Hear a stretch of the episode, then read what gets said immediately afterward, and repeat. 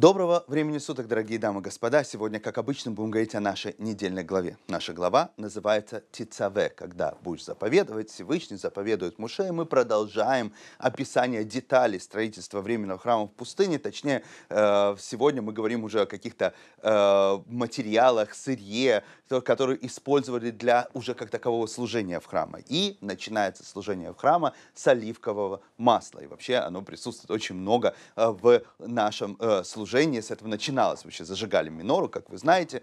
Но вы пробовали когда-нибудь маслины? Нет, я не говорю о маслинах, которые продаются у вас в магазинах и в консервных банках или даже на рынке. Как часто я сталкиваюсь с туристы, которые приезжают в Израиль, они думают, Израиль страна, которая славится своими маслинами и замечательным маслом, и проходя мимо оливкового дерева, э, растущего на улицах какого-нибудь Аждода, срывают маслину с дерева и пробуют, не делайте этого. Маслины с дерева, они несъедобны. Для того, чтобы маслины попали к вам в консервную банку, они проходят огромный процесс обработки от э, вымачивания в извести до э, э, маринада. А когда идет речь о масле, так этот процесс еще дальше. Об этом идет речь в нашей недельной главе, что масло, которое использовалось в храме, оно было особенным. Говорится, что оно должно было быть очищенным и э, треснутым. Что имеется в виду треснутым? Имеется в виду, что маслины, перед тем, как из них делали масло, это очень сложный, хоть и древний процесс, их раздавливали так, чтобы они пусть дали трещину, и потом из этой трещины уже вытекало масло, опять же, с помощью специального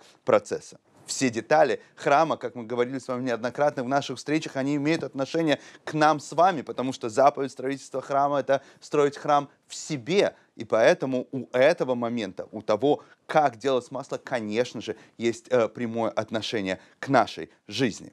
Но для того, чтобы его понять, расскажу вам историю. Ваш покорный слуга, когда служил в доблестной израильской армии, точнее, готовился к этой службе на разных боевых подготовках, один из боевых курсов проходил вместе с подразделением который называется сатилем. Сатилем — это сокращенно матросы, которые служат на ракетных катерах. И они мне рассказывали, как можно попасть в эти спецподразделения. Что тест, который не проходит когда после того, как тебя отбирают по всяким там психометрическим профилям, э, тебя сажают в большую лодку, круглую лодку, э, которая надута по бокам, тебя сажают против этих стенок, а посередине у тебя тонкое резиновое дно. И начинают вокруг ездить моторные катера, которые делают очень сильные волны. И эту лодку начинают раскачивать, и все, всех они говорят, без исключения, укачивают, и тебя начинает, извините выражение, тошнить. Всех подряд, независимо. Кого отбирают, смотрят на то, после того, как тебя уже, извините, стошнило, как ты себя ведешь. Ты считаешь, что все, ты провалил экзамен,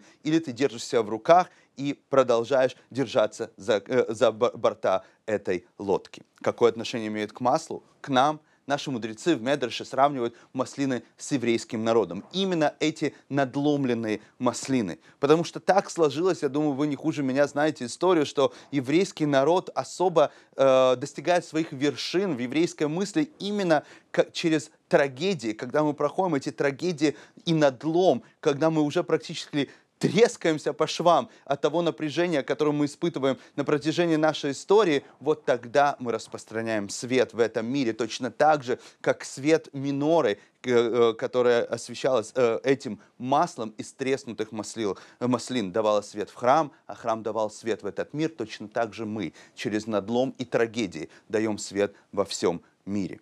И здесь я, конечно, мог бы сказать успехов до встречи пока, но остается очень важный вопрос – вопрос, а почему это все должно происходить через надлом, через трагедии? И не думайте, это не вопрос, который возникает от того, что мы мало верим в Бога. Это абсолютно легитимный вопрос. Это вопрос, который задает Авраам в доме, это Муше задает на горе Синай после греха Золотого Тельца. Этот вопрос задают наши пророки, э, э, наши мудрецы и лидеры. За что, почему еврейский народ должен проходить эти страдания? Этот вопрос, когда мы задаем э, в период нашей истории после Второй мировой войны, не факт, что есть ответ на этот вопрос, но вопрос бесспорно легитимен. И, вопрос не в отве... и главный вопрос – это не в ответе, который мы получим, а в том, как мы будем себя вести после того, как мы переживем этот надрыв, этот надлом. Будем ли мы нести дальше свет? Вот эта реакция после надрыва, это и определит, возьмут нас с вами спецназ или нет. Успехов, до встречи, пока.